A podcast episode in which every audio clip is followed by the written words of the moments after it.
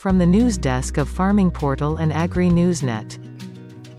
Some wildlife trafficking flows feed mainly illicit retail markets, while others feed into the licit trade. But legal industries can be contaminated by the introduction of illegal supply, and this vulnerability must be assessed to understand the criminal market.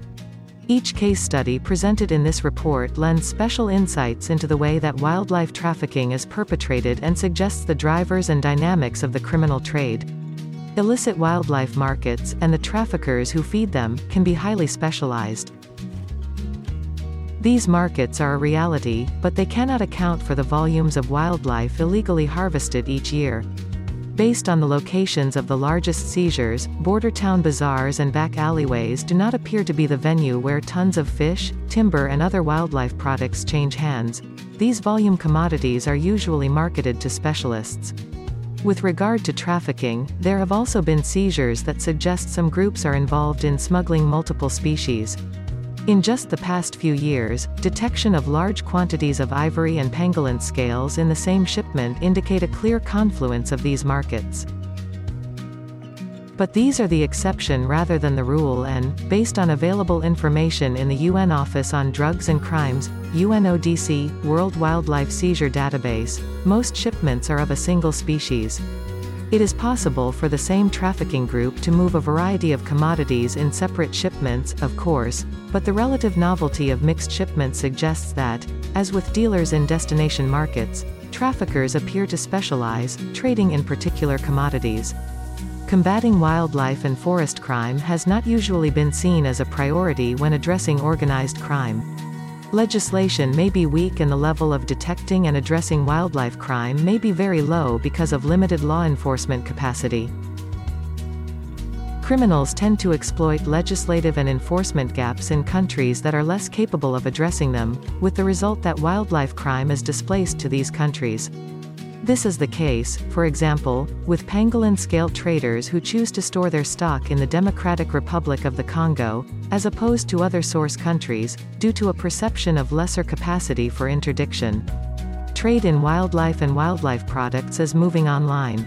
For example, the illicit pet reptile trade increasingly involves the use of social media platforms. Criminals can switch platforms rapidly whenever enforcement action is taken. This trade is particularly difficult to address due to its hidden nature, inconsistent regulatory frameworks, and limited specialized law enforcement capacities. When no viable wild population exists, captive breeding has been seen as an effective solution for the preservation of species threatened with extinction. However, captive breeding can be exploited by organized crime groups. Several countries allow captive breeding for commercial purposes, and with this comes the responsibility of ensuring that these businesses operate in line with national regulations.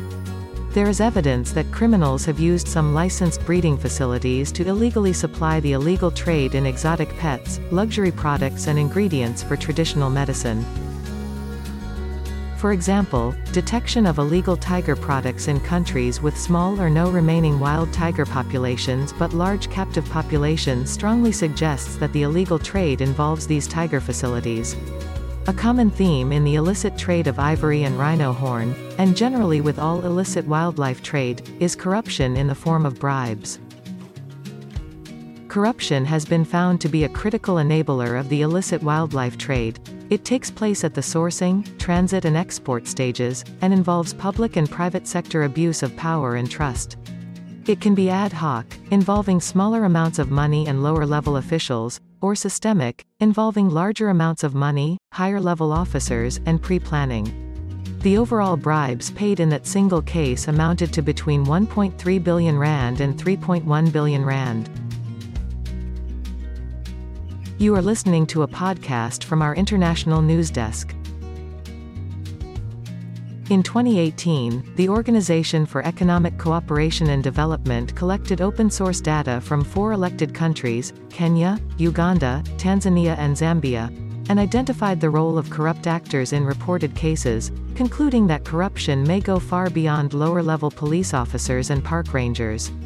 In the cases analyzed, those involved in law enforcement operations, police, military, and customs, were the government officials most involved in corrupt practices.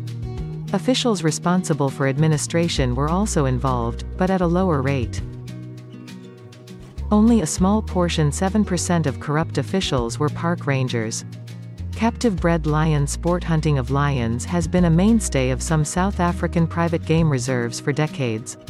As late as 2000, more than 90% of legally exported lion trophies worldwide were wild-sourced, according to the CITES trade database, but concern about wild sourcing as well as the profitability of farming other big cats led game ranchers to breed lions for their reserves.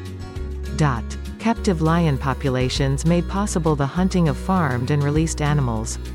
By 2015, the total number of lion trophies exported had doubled, but 93% of these trophies came from farmed animals. In May 2021, Minister Barbara Creecy of the Department of Environment, Forestry and Fisheries announced government would stop issuing permits for lion breeding and begin revoking existing permits.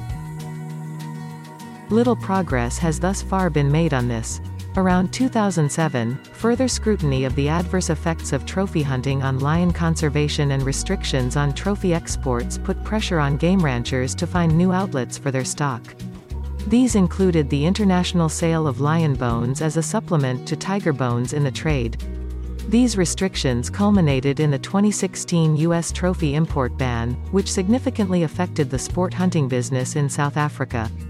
A survey of South African lion breeders carried out in 2017 revealed that 79% of respondents had been affected by the U.S. trophy hunting import ban, and that 21% of the respondents had decided to compensate by focusing on the lion bone trade.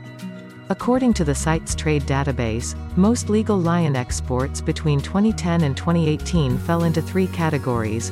Live animals, which were shipped to virtually every country in the world hunting trophies, which were also exported to many countries. Skeletons, bones, and bodies, which were exported in commercial trade to Southeast Asia.